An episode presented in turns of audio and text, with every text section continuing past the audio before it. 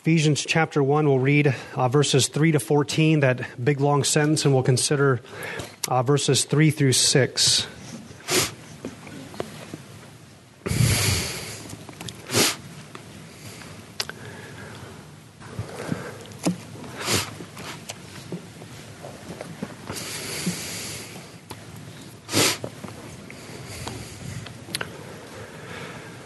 Before we read and consider uh, the passage, let's pray together. Our Heavenly Father, it's our delight to be able to consider your word, to continue worshiping in this way. We ask that what we are not, you would make us, what we have not, you would give us, and what we know not, you would teach us. For the sake of your Son and for the sake of your glory, for Jesus' sake, amen. Ephesians 1 at verse 3. Blessed be the God and Father of our Lord Jesus Christ, who has blessed us in Christ with every spiritual blessing in the heavenly places, even as he chose us in him before the foundation of the world, that we should be holy and blameless before him. In love, he predestined us for adoption as sons through Jesus Christ, according to the purpose of his will, to the praise of his glorious grace, with which he has blessed us in the beloved. In him we have redemption through his blood, the forgiveness of our trespasses, according to the riches of his grace, which he lavished upon us in all wisdom and insight, making known to us the mystery of his will, according to his purpose, which he set forth in Christ as a plan for the fullness of time, to unite all things in him, things in heaven and things on earth. In him we have obtained an inheritance, having been predestined according to the purpose of him who works all things according to the counsel of his will, so that we who were the first to hope in Christ might be to the praise of his glory. In him you also, when you heard the word of truth, the gospel of your salvation, and believed in him, were sealed with the promised Holy Spirit, who is the guarantee of our inheritance until we acquire possession of it, to the praise of his glorious grace just uh, verse 5 and verses 5 and 6 again. In love, he predestined us for adoption as sons through Jesus Christ, according to the purpose of his will, to the praise of his glorious grace, with which he has blessed us in the beloved thus far the reading of God's word. May He bless it to our hearts and lives this morning.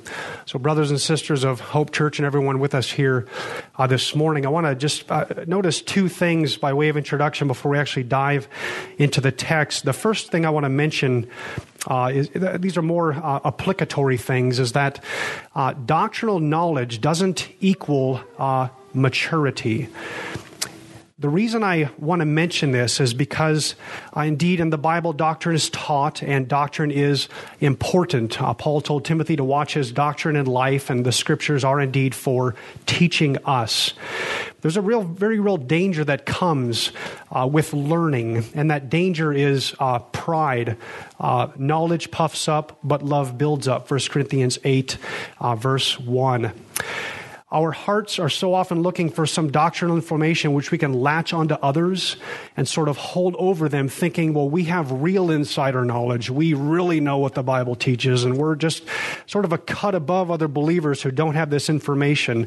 Beloved, that's very spiritually dangerous, and sometimes we equate spiritual knowledge, Bible knowledge, theological knowledge with spiritual maturity and the two actually can be utterly opposed to one another. So, another way of saying it is this our theological knowledge uh, doesn't in any way need to equate to spiritual maturity.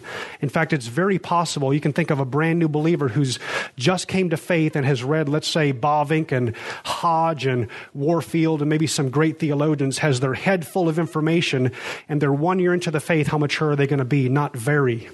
They know a lot, but they're just babes in Christ trying to navigate this world. And Satan's a far better theologian than any of us here. In fact, the demons in the in Scripture were the only ones that understood you're the Christ of God, and Jesus told them to be silent. They understood this. Even the demons believe and tremble.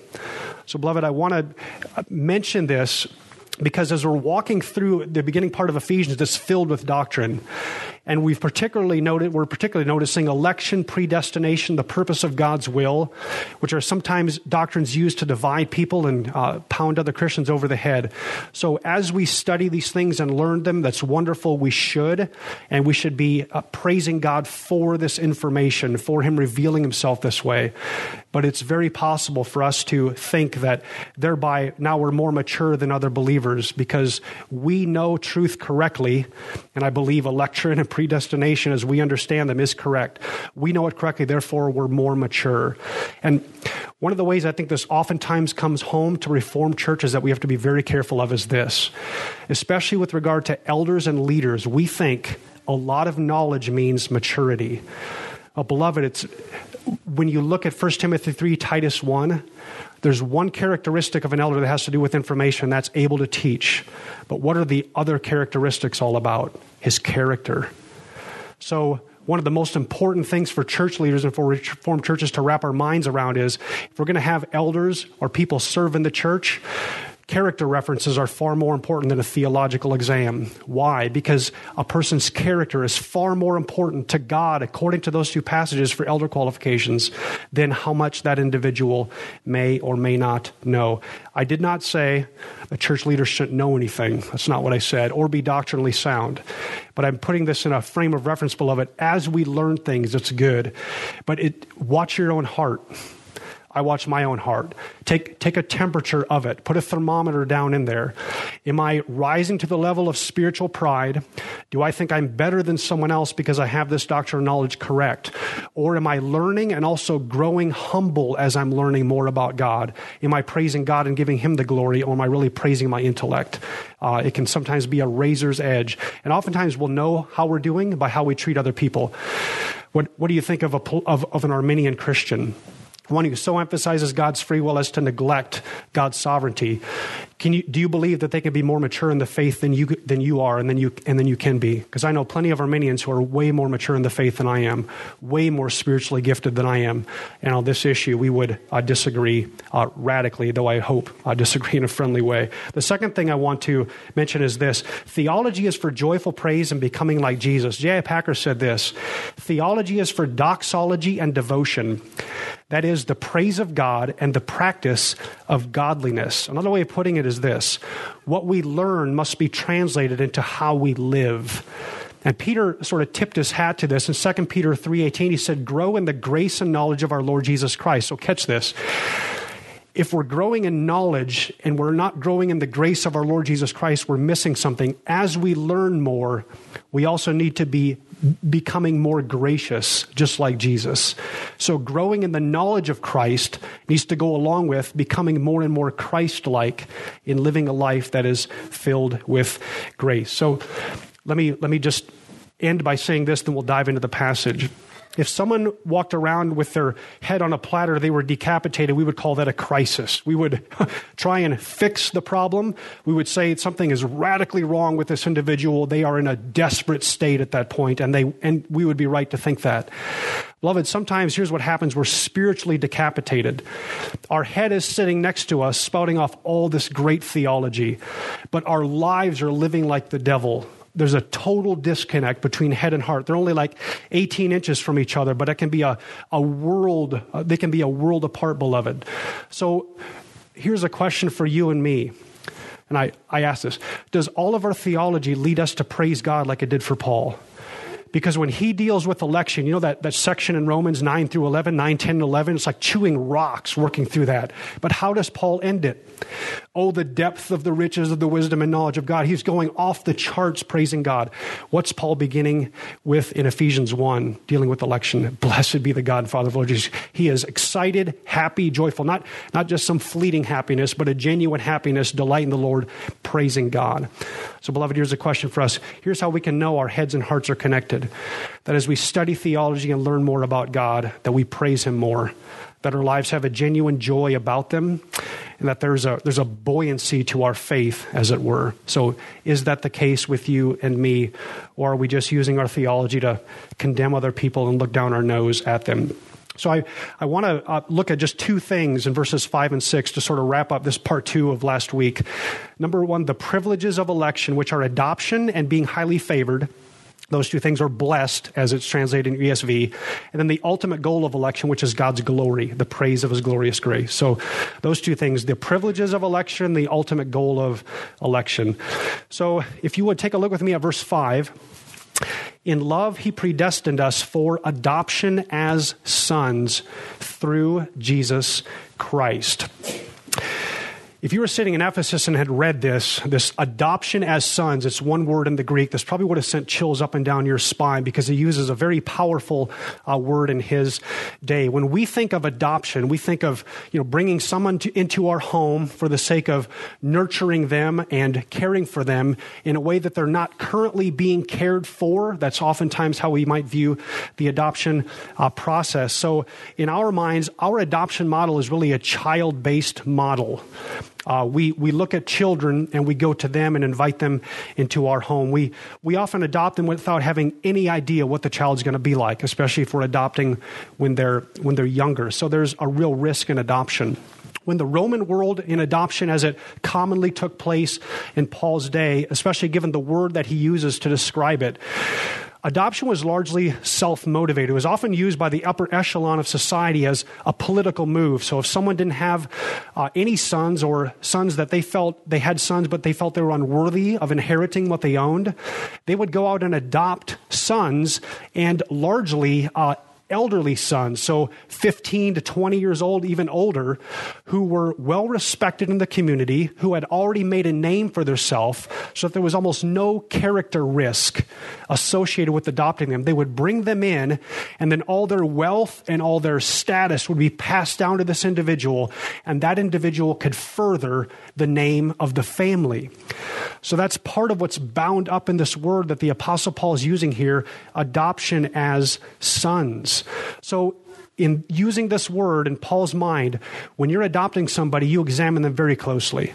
You're careful about who it is you're going to adopt as a son because they're going to carry on the family name. Don't get a slob. Don't get someone who's lazy. Don't get someone who lives like a criminal. Adopt someone who's well respected. Now, here's the, here's the crazy notion of Paul using this word. Here's why this word is just so radical. Because God looked at us before the foundations of the world and he examined us, and what did he find? What did God discover? What did he see about us as he's predestining us for adoption? Did he see stand up people people who are worthy to carry the name of the Lord Jesus Christ, who are worthy to bear the name Christian, who will live just like little Christs?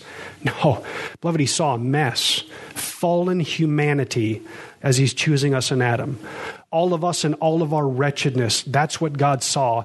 And catch this, he adopted us as sons anyway to bear the name of Christ.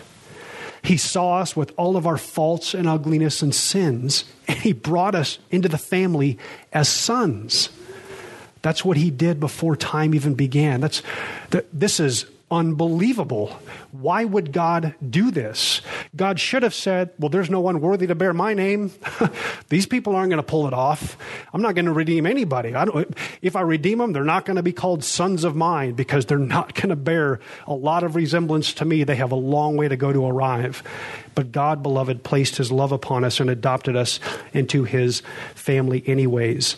In Rome, when you were adopted, it was actually you were actually conferred with a legal status. You're given a brand new legal status. You were entirely in. You would call your adopted parents mom and dad. They would call you a son, and what took place in the past was largely blotted out. It was something of a new beginning in many circumstances. And exactly the same thing happens when God adopts us. We're brought into a legal status. We're now called his sons, and we have all the privileges of a son of God, which is really hard to fathom mentally when we consider it. We're, we're co heirs with Christ. And here may be the greatest part of this, which is why the word as sons is in there. It's not an, ado- it's not an addition. It's not like he, he predestined us unto adoption through Jesus Christ and they just added as sons. So it's actually actually part of the word, and it's a very important part. The adopted son would inherit all the wealth of the one who adopted him. So the phrase adoption as sons is actually explicit in the Greek. And the emphasis here on sons is important for a reason. Is because in Paul's day and age, the daughters didn't get the inheritance, the son did. So when we're adopted as sons, what Paul is saying is this when God adopted us before the foundations of the world, when he predestined us, before he ever said, Let there be light, he was planning to give us his inheritance, to make us co heirs with Christ. That's why being a son of God in this sense, adopted as sons, is so important because it means that all of God's wealth will be coming our way. All of the riches of the universe, of the world, are actually going to be ours. We are co heirs, co inheritors with the Lord Jesus Christ. So, beloved, if that doesn't make you stop and think, I don't know what will. He predestined us to this right from the start. I've been saying this quite frequently already during my time here. I want to mention it once more again briefly. It is not possible to acquire enough wealth to ever satisfy your soul. It's not possible for me or for you or for any human being to ever acquire enough wealth, material possessions, cars, houses, lands, food pantries filled to the brim, grain storage bins filled to the top to fill the gaping hole in our souls. It's not possible. In fact, if you want an object lesson of that, look at some of the wealthiest people in the world and ask yourself, are they also the most content?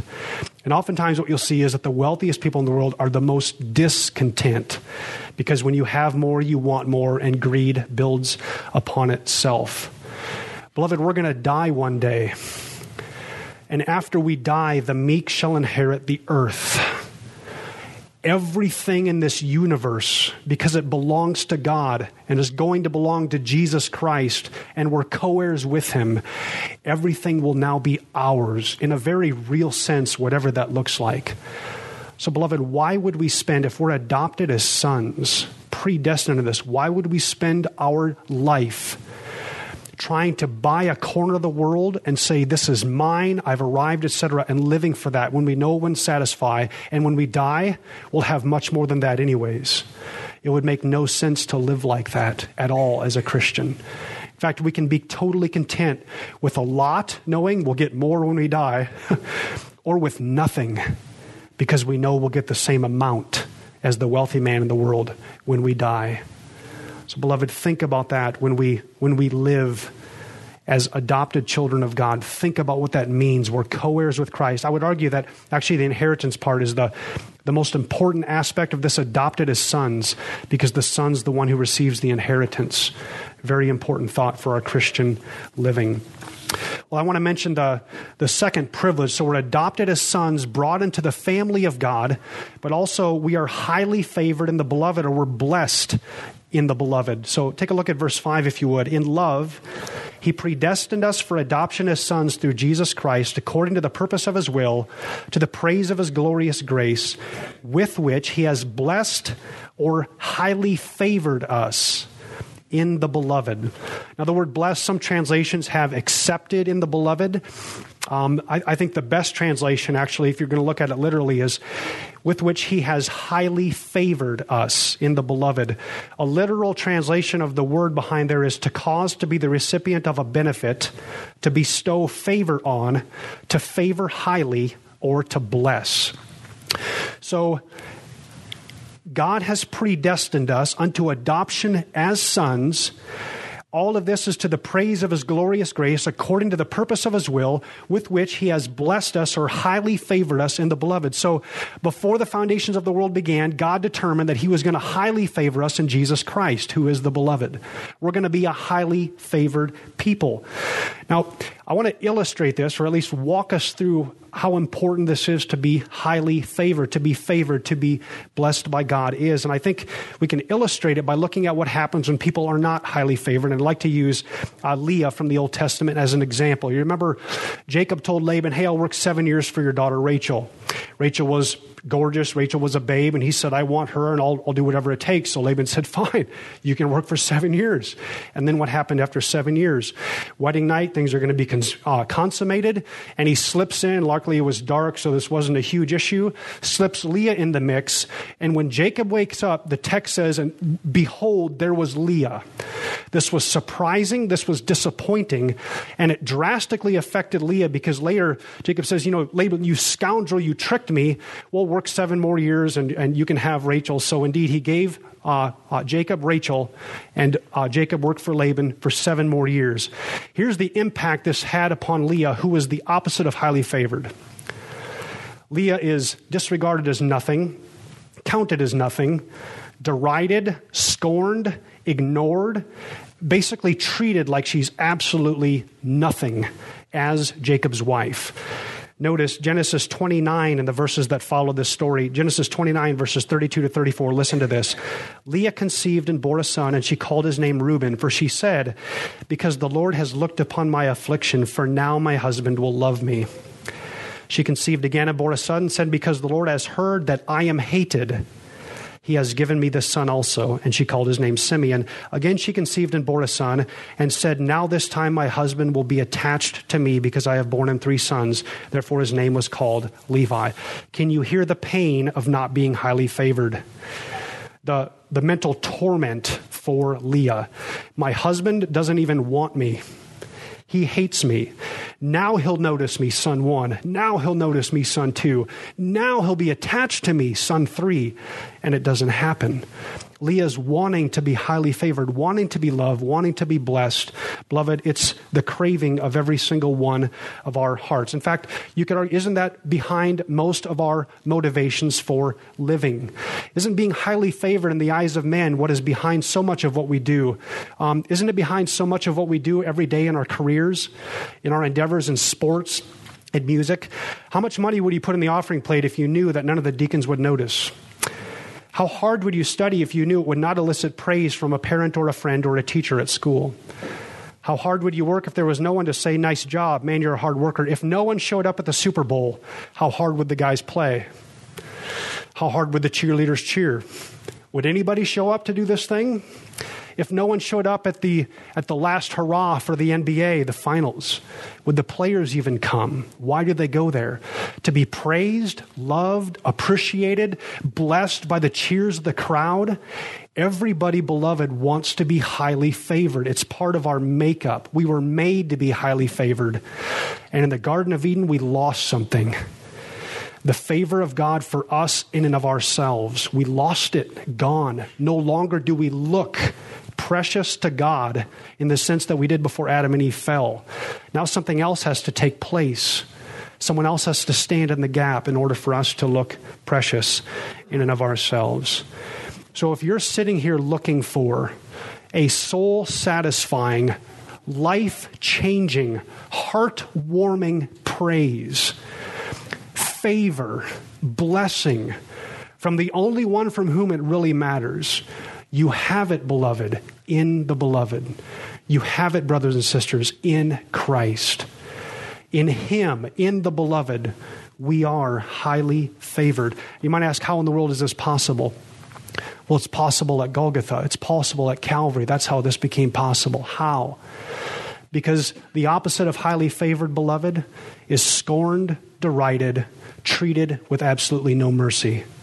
And that's exactly what Jesus Christ underwent for us so that we could be highly favored. The opposite of being highly favored is to be entirely unfavored. And that's what Christ went through. His own didn't receive him, his own want to kill him. His own disciples flee. They don't understand what's going on. They don't want to bear the cost. His own people, the Jews, are yelling, What? Crucify him. His own bride is sitting there, right there, signing, as it were, his own death warrant, as Paul would later on, the death warrants of other believers. In the same way, there we are, beloved.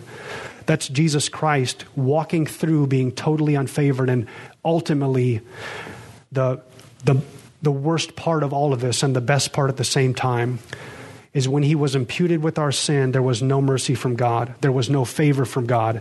And for the first time, Jesus Christ walks through the hell, the agony of the wrath of his perfectly loving Heavenly Father in time being treated like we deserve to be treated. Absolutely unfavorable, with no mercy, full wrath.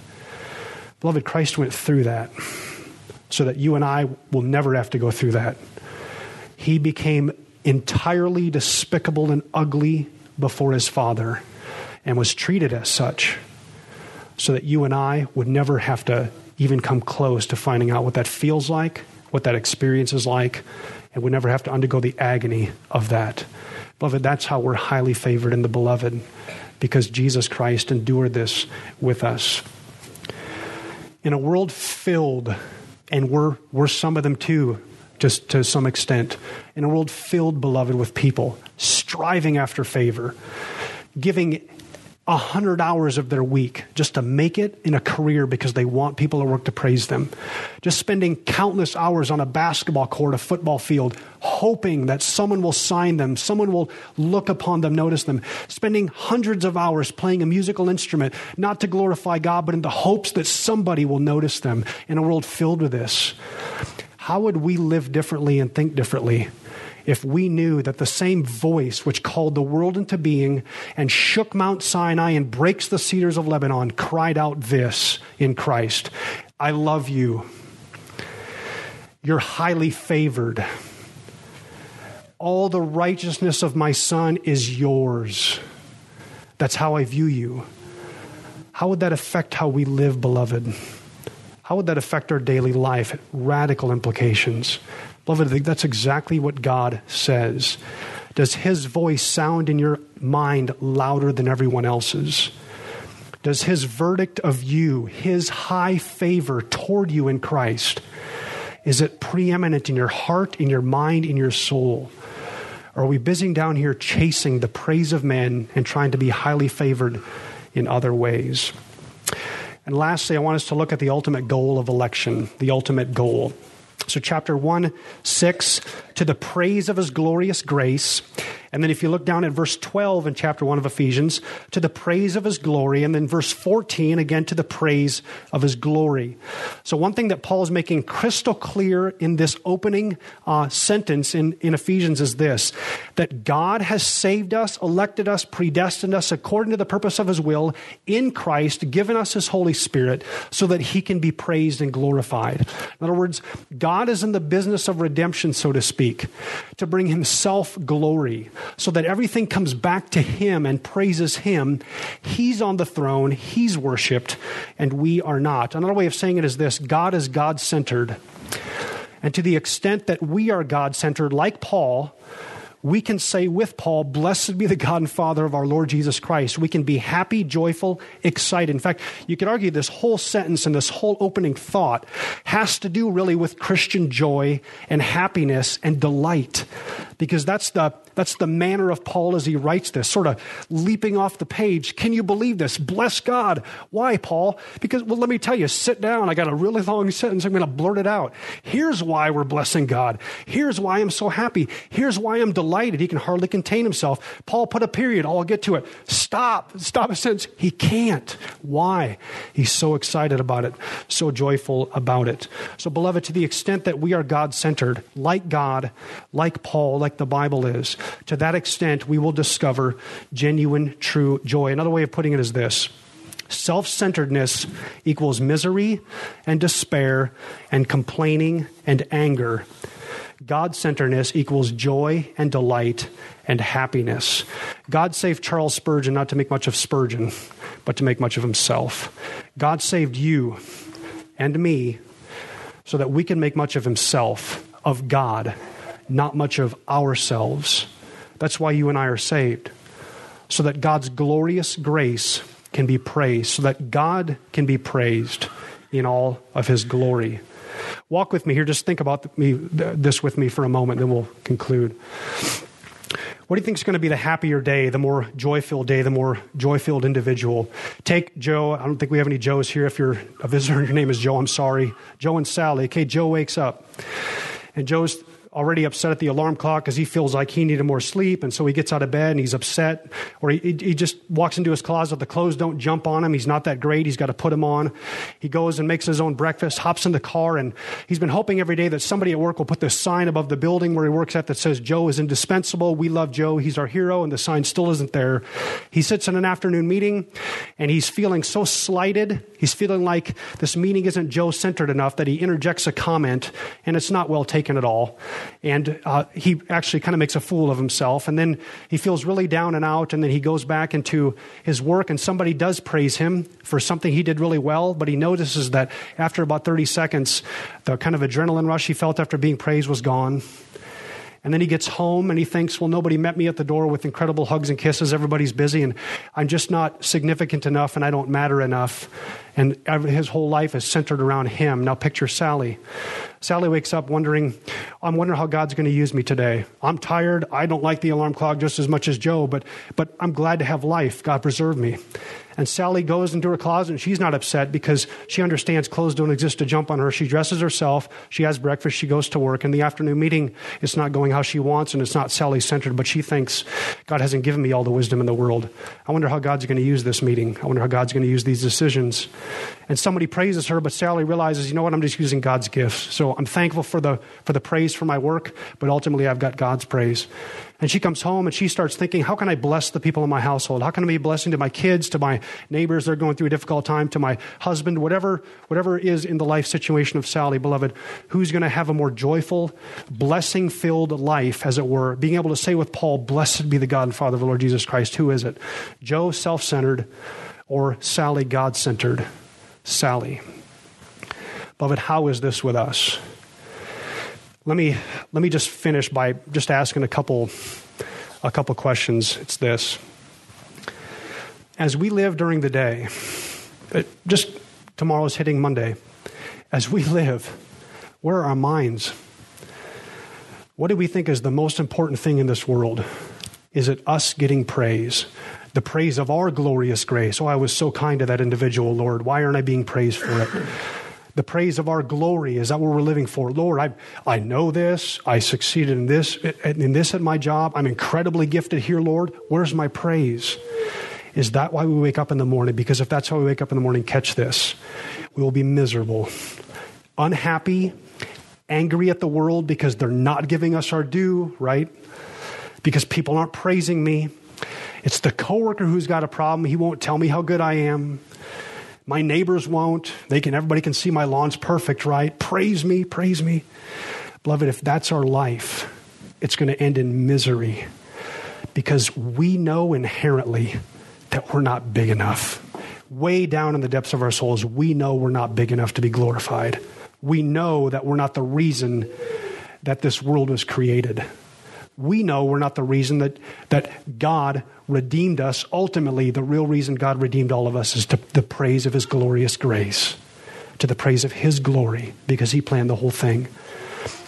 So, beloved, here's, here's just a, here's a homework assignment for all of us. Live a God centered week. That's not assuming we didn't last week or that we haven't been for 30 years but press on and continue on living a God centered life then, because the weight's off us. Well, I'm not the center of the universe. I'm not the center of the world. God didn't save me because he thought, I can't be glorified without this individual.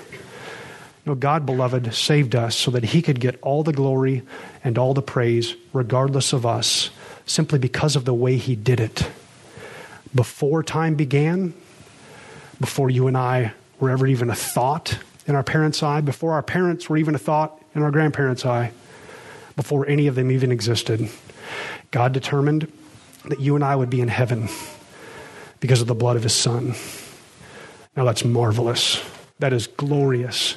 And when that soaks all the way down, that elicits praise and a life that is just filled, as Paul's was, with joy, with contentment, with peace, with a Christian happiness that the world is starving after, wondering, nobody's praising you. You're way better than I am at this job, and yet I'm above you in rank. How are you not upset and angry? Oh, because I've been highly favored in the beloved. Because when it's all said and done, I know God loves me and I'm going to inherit eternal life. and everything in this world is going to be mine someday. Let's let's pray.